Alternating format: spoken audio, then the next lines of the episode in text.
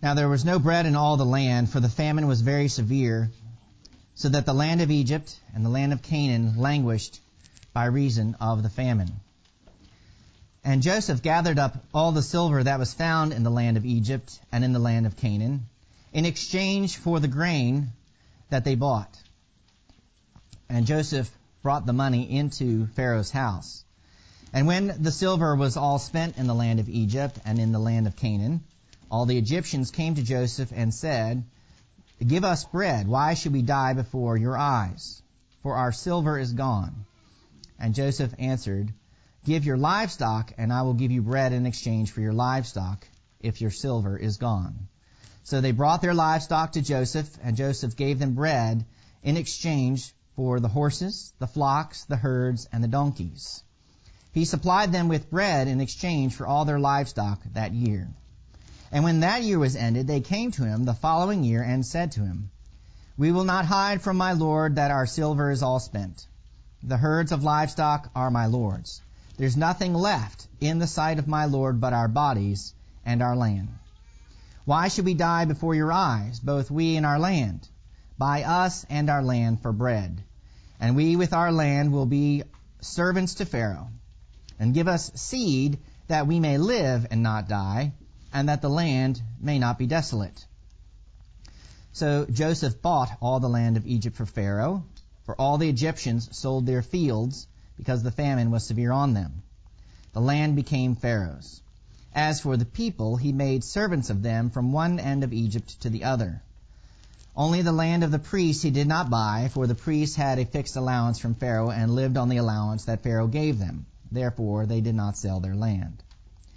Then Joseph said to the people, Behold, I have this day bought you and your land for Pharaoh. Now here is seed for you, and you shall sow the land. And at the harvest you shall give a fifth to Pharaoh, and four fifths shall be your own, as seed for the field, and as food for yourselves and your households, and as food for your little ones. And they said, You have saved our lives. May it please my Lord, we will be servants to Pharaoh. So Joseph made it a statute concerning the land of Egypt, and it stands to this day that Pharaoh should have the fifth, the land of the priests alone did not become Pharaoh's. Thus Israel settled in the land of Egypt, in the land of Goshen, and they gained possession in it, and were fruitful and multiplied greatly. The word of the Lord. Let us pray.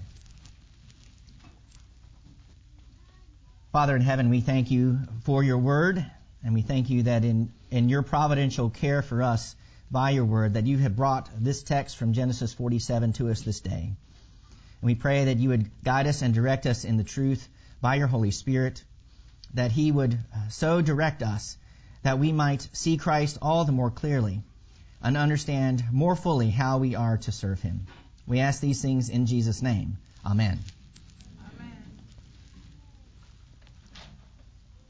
It's officially tax season as W-2s are appearing or are being prepared for employees. Accountants are busy helping businesses and individuals prepare their returns. Deductibles and expenses are being calculated.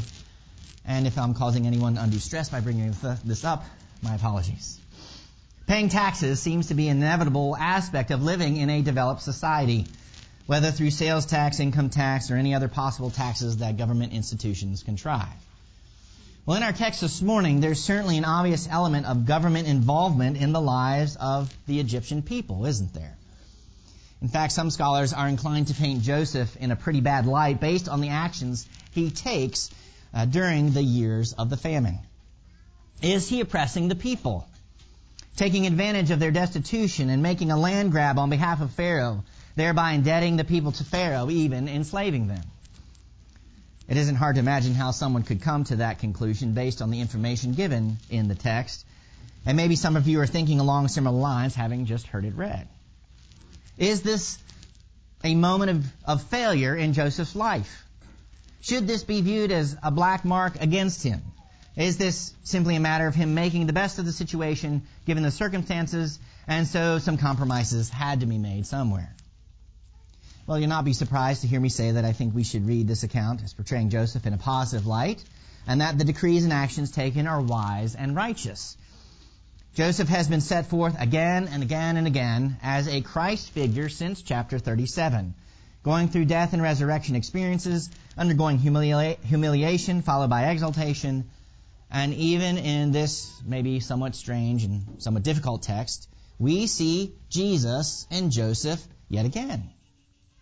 And as we begin to examine the text itself, first of all, notice what it's sandwiched between. Verses 11 and 12. Then Joseph settled his father and his brothers and gave them a possession in the land of Egypt, in the best of the land, in the land of Ramesses, as Pharaoh had commanded. And Joseph provided his father, his brothers, and all his father's household with bread according to the number of their little ones. Then what do we hear? What do we hear in verse 27? Thus Israel settled in the land of Egypt in the land of Goshen, and they gained possessions in it and were fruitful and multiplied greatly. See, the text almost gives the impression that Israel was virtually unaffected by the famine, whereas the Egyptian people are on the verge of collapse and annihilation. That's interesting to think about, but our text this morning is intensely focused on the Egyptians. Three times in three verses, mention is made of the land of Egypt and the land of Canaan, the land of Egypt and the land of Canaan, the land of Egypt and the land of Canaan, and then Canaan isn't mentioned again. It could be that we're to understand Canaan as simply an extension of Egypt, a lesser territory that was under the shadow of the world power that was Egypt. But also, since chapter 12, Canaan is code for the promised land. And so the combination of Egypt and the promised land indicates to us that the whole world is starving. That's something the text goes out of its way to impress upon us, not only by referring to Egypt and Canaan, but by clearly telling us there was no bread in all the land, for great was the famine. It was very severe, and these lands languished because of the famine. Two times in verse 13, we're told there's a famine, and a famine equals death. And why is there death? Because of sin. And what is part of the curse due to Adam's fall? The ground fights against man. It doesn't produce by the sweat of his nose. The ground seems to be winning. A new Savior is needed. A new Adam needs to come along to provide seed and make the land fruitful again. And that's who is set before us in Joseph in this story. Joseph is in Egypt, and Israel and his sons, God's people, are saved on account of obeying the word that came to them from Joseph. Had they remained in Canaan, likely they would have starved and died. And as we get into the details of Joseph's plan, remember the significance of chapter 41 and the context that is set for us there the preparations that Joseph ordered, made, and so forth, and how, how those were received positively by Pharaoh and the Egyptians. This is the continuation of that story. Well, apparently the, the famine has intensified. We're in the later years of it, years four to seven perhaps. The exact chronology is difficult to determine. But more drastic measures are taken for famine relief. And basically there are three phases that lead to the enslavement of the Egyptians. Phase 1 is seen in verse 14. And Joseph gathered up all the silver that was found in the land of Egypt and in the land of Canaan in exchange for the grain that they bought. And Joseph brought the silver into Pharaoh's house. Uh, again, the text doesn't simply say money, but silver. And immediately, I hope you can appreciate the connection the writer is making and even the irony of it. Joseph was sold into slavery from Canaan into Egypt for 20 pieces of silver and now he has collected all of the silver in Egypt and Canaan. But the people are coming to him for the grain. They're coming to him for food, for bread, for life. He's the source, and he's supplying the world with food. The fact that all of the silver is brought into Pharaoh's house means that he's doing the job he's supposed to be doing for Pharaoh, building and glorifying Pharaoh's house. Joseph is still serving in this fashion. And keep in mind that Joseph is not acting like a tyrant because he's providing life for the people. Tyrannical rule results in death, and Joseph is doing everything in his power to combat death. So silver for grain, silver for rations is phase one. Phase two is seen in verses 15 to 17 when the Egyptians exchanged their livestock for bread. There's no more silver for buying bread, so the Egyptians come to Joseph declaring, Give us bread. Why should we die before your eyes? For our silver is gone. So Joseph instructs them to give their livestock, and the people do so, giving their horses, This is the first mention of horses in the Bible. Flocks, herds, and donkeys. It could very well be that the people were mortgaging their livestock as to selling them outright. But given the severity of the famine, this would have been beneficial to them because now they don't have to worry as to how they're going to feed their livestock. The lives of the people, the lives of their families are threatened, and it's better not to have to worry about how to feed animals as well. Also consider at the end of the last chapter that Pharaoh put Joseph's brothers in charge of his livestock. By obtaining the livestock of the people, then that means that Joseph's brothers are taking care of all of the livestock of Egypt because all of it now belongs to Pharaoh. And we shouldn't view this as political maneuvering on Joseph's part, but rather that the whole house of Israel has taken a position of shepherding the flocks, of being good and faithful stewards in Pharaoh's house, in serving the king and nation of Egypt. Now there's a time marker at the end of verse 17 indicating that the livestock exchange for bread spanned a year's time. Again, what year of the famine that was is hard to determine with precision. Maybe the fifth, uh, more likely the sixth year. Given the fact that back in 45 in verse chapter 45 and verse 6 Joseph stated there are yet 5 years in which there will be neither plowing nor harvest and in verse 23 he gives them seed could indicate that phase 3 is the seventh and final year of the famine. So let's consider some of the details of that in verses 18 to 22. In verse 18, the people come to Joseph, readily admitting that they don't have any more silver or livestock in order to obtain bread, and so they offer themselves their bodies and their land. Put another way, they're offering themselves as slaves. And here we see slavery leads to life. Joseph takes them up on their offer, and now everything belongs to Pharaoh, not only because he's the king of Egypt, the ruler, but also legally. It's officially documented that he's the owner of it all. In verse 20, the writer recounts this taking place, and note again that the severity of the famine is mentioned. Things are so bad that the people have to resort to these measures of selling all of their fields to Pharaoh. Then in verse 21, depending on which translation you have, mentions many of the people being moved around by Joseph. Uh, the New King James reflects this. The ESV states they were enslaved. I'm inclined to think that Joseph is redistributing the people throughout uh, the land. That seems to make more more sense. So likely resettling them closer to the cities that he'd designated for grain storage back in chapter 41.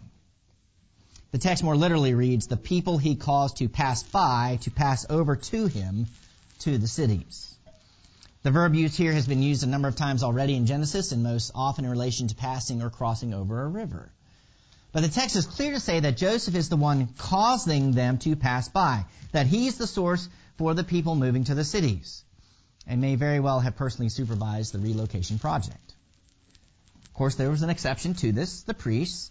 They were able to retain their land as they were already a part of Pharaoh's house, and receiving their needs through Pharaoh, they were part of Pharaoh's royal court. Remember that Joseph was married to a priest's daughter. In fact, we were reminded of in the genealogy in the previous chapter. Priests in the priestly land are exempted, which is an arrangement we later see in Israel's history. The Levites served Yahweh, the king, and he provided for them through the tithes of the people. That's basically the same thing here. But I want to bring your attention to a couple of interesting details that help us to further understand the context for this account as well as the theology of the text. Note again verse 19 where the people not only ask for bread, but also for seed that we may live and not die and that the land may not be desolate. You see, one of the real dangers resulting from the famine would be for the land itself to literally become a desert. By planting seed again, that would help the ground. But also notice the progression that's indicated here from seed to bread. You know, how do you get bread? Well, first by planting seed, by planting the grain from which you can make bread. And what does bread indicate? Taking dominion of the land. The work of men's hands. The seed is planted, the grain is harvested, then it's ground into flour, and then that's used to, to make bread, which requires fire of some kind in order to bake it, etc. That's a whole process of taking dominion. And what else might that entail? Well, possibly the use of animals. But once you make bread, then you can also sell it, and other people would buy it with silver. In other words, you have a developed society. What has the famine caused Egypt to become? An undeveloped society, in a manner of speaking. They no longer have silver, but now are asking for seed. Their entire cultural system is on the verge of death. As one pastor observes, Egypt is a society that has gone beyond a lower bartering system to a more complex system of exchanging currency for goods and services. Egypt is a developed culture with more complex with a more complex economic system. It is a city state that has moved from garden, agricultural only, to a city, agriculture plus other goods and services. Take away all the money and the society has regressed from city to garden. The whole cultural system, the whole world system has been decreated, broken down to its lowest level. In other words, that world has died. This whole progression informs us of what's going on because this pattern has already occurred in Scripture elsewhere. In order to make a new world, the old world that has been corrupted by sin must be put to death, like with the flood. The seed son, Joseph, has gone through this. The firstborn sons of Israel have followed him and have gone through this. Now the whole world system, as represented by Egypt, is going through this. But this world system is now being decreated through the death of famine and will be taken up, transformed, and put into proper order by Joseph, the true man, the true Adam, whose responsibility it is to take dominion over all the earth.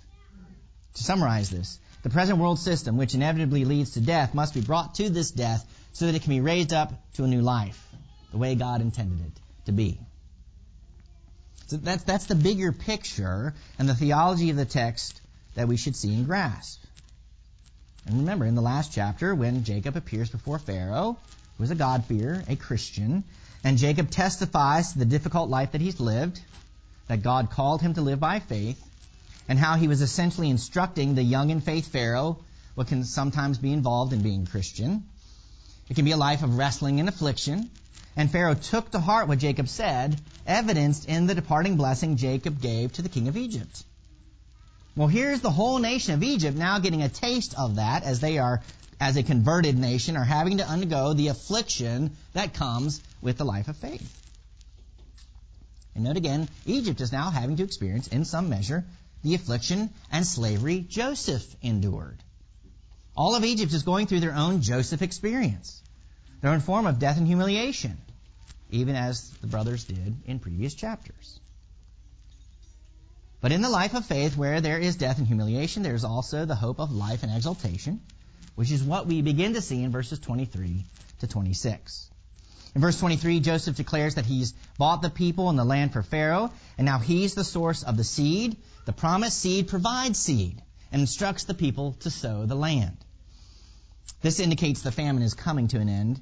There's reason for hope. And Joseph's instructions, not only here, but in all of the decisions that he has made, show his faith and trust in God's revelation that the famine would cease at the appointed time he ordained. Then in verse 24, we see that Joseph establishes a form of taxation. And what's the tax rate? One fifth, 20%. Could very well be that 10% went to Pharaoh and the other 10% to the priests. The people would have had four fifths, 80%, from which they could make bread, have seed for planting more crops, in order for them to feed themselves, their households themselves, and their, their little ones.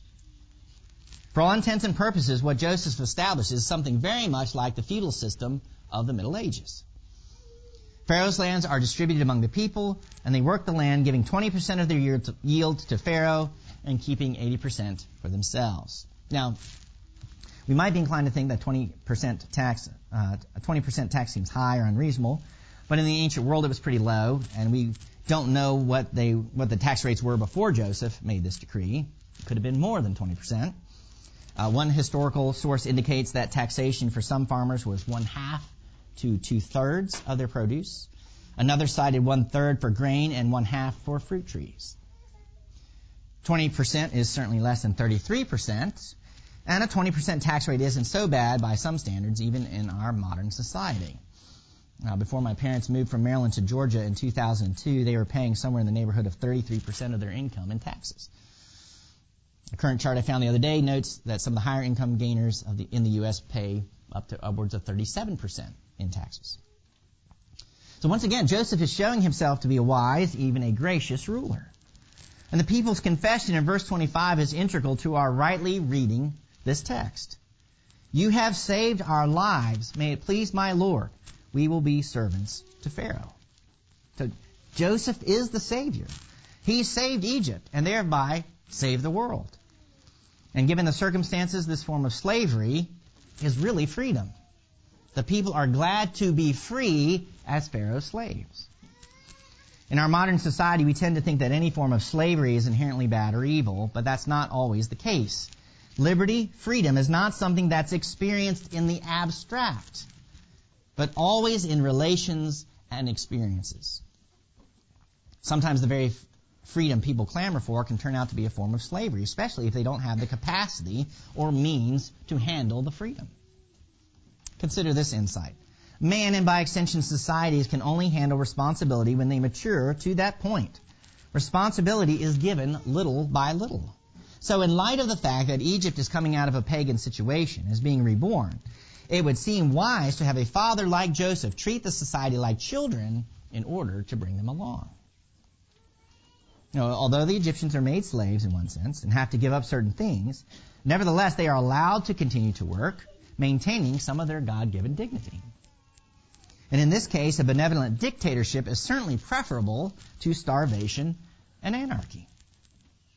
If a society is coming out of paganism, which means it's inherently childish and immature, then a benevolent dictatorship or monarchy might be exactly what's needed for the society to prosper until it can handle more responsibility. Of course, it's often the case that dictators don't want to give up power, but that's an abuse, and abuse doesn't automatically negate principle. Rule by a single person isn't necessarily condemned in Scripture, but abuse or tyranny is, and so an authority, particularly a wise one, governing everyone, can be a good thing. Consider, we live in a time and a country that has developed along the lines of biblical principles. What we are seeing with the overregulation and the people looking to the state as the savior is a regression back into immaturity and possibly downright paganism. But this also applies in the fact that Jesus Christ is the Lord of the world and graciously distributes things as he will. He governs the world, not just in general, but in particulars. So this government structure is set on a universal scale. So Joseph enacts a form of government that's far superior to any form of communism, socialism, or welfare state mentality. And notice what the final verse tells us. So Joseph made it a statute concerning the land of Egypt, and it stands to this day that Pharaoh should have the fifth. The land of the priests alone did not become Pharaoh's. See, the, the, the reforms that Joseph enacted outlasted Joseph. They were still being practiced to this day, to the time when the writer wrote this portion of the story. And who better to be that author than Moses, who was instructed in all the wisdom of the Egyptians. So in this text of Genesis, we should understand that Joseph isn't portrayed as an oppressive tyrant, but as a gracious Savior. And to further solidify this in our minds, consider a couple of summary points as, as well as some principles for, for our own life and faith. You know, if this, if this text is kind of like a stream of water, we have a bucket, what, what can we carry home with us? Well, first, God created this situation.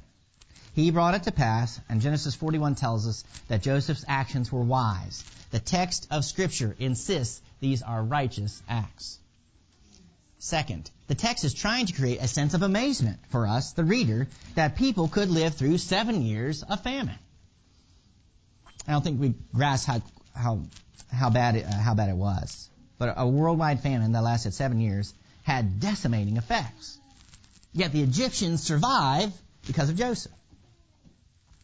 Again, Joseph is the Savior, the source of life, the bread of life, the seed of life. Not only to the house of Israel, as we've seen in previous chapters, but also now to Gentile nations. Third, biblically speaking, men cannot be absolutely free. They are always in bondage to someone, God, or else the enemies of God. Of course, men in bondage to God are truly free, and men in bondage to other men, or in bondage to sin and the fear of the death and the fear of death, are not free.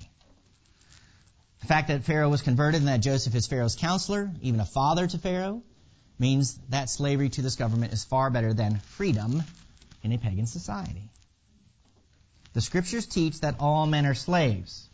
We either serve God or Satan. We are either slaves of sin or slaves to righteousness, as Paul states in Romans 6. And if you are a slave to righteousness, a slave of Christ, then you are truly free. You are living as God created you to be. And only in Christ, the bread of life, will you not starve to death. We also need to recognize that the program for freedom from tyranny, the spread of democracy and liberty that's promoted by the United States, isn't the real answer for the world's problems, for what plagues other nations, because man cannot be totally free. Only God is totally free. And what men need most is not freedom, but a new master, the only true master, because he knows how to rule perfectly, offering his slaves true freedom and true security in him. And when we recognize what we've been given in Christ, then that should result in thanksgiving. We should be an ever thankful people. You know, the, the declaration of the Egyptians to Joseph is our declaration to Jesus. You have saved us. Thank you for rescuing us from sin and death.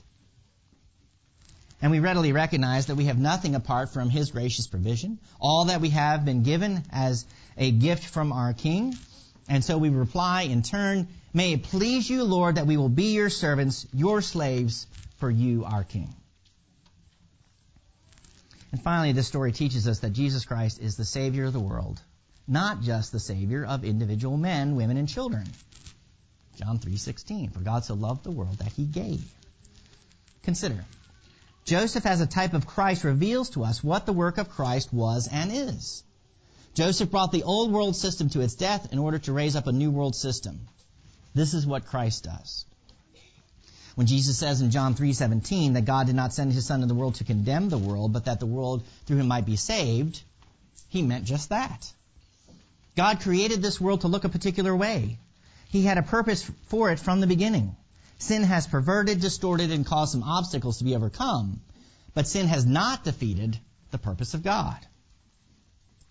God is not about to admit defeat to sin. He's not going to abandon his creation. He's not going to abandon this world system to Satan and his seed. Jesus Christ came to turn the world upside down, destroy it, and leave a seed that would be fruitful and fill the earth. He intended to make a new world, defeating sin at every point that it distorted God's purpose. That will happen. That means we have an interest in the world system. We may not use political levers and the machinery in place to change everything, but we have an interest and are to be speaking to the way system way, to the way the system operates. Who knows? It may be our slavery and death that will transform the present world system, but it will happen. Joseph, as the faithful Adam, patiently waited and wisely ruled when he was given the opportunity.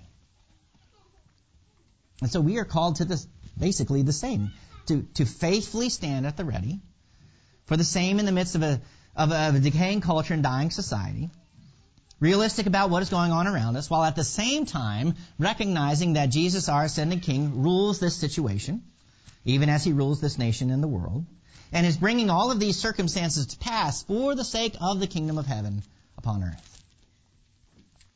And what wisdom do we have to offer? God's word that speaks to all of life.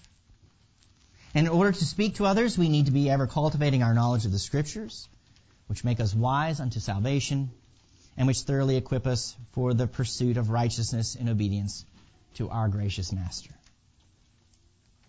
And despite the present challenges, and perhaps even the more significant ones that may be ahead of us, nevertheless, we can remain expectant and hopeful in the resurrected Savior, who brings from death life. Let us pray. Our Father and our God, we thank you for your word and do pray that you would be pleased to use it to bear fruit in our lives to your honor and glory. May we be all the more faithful in obedience to your word. May you direct us and strengthen us by your Holy Spirit. To these ends we ask in Jesus' name. Amen.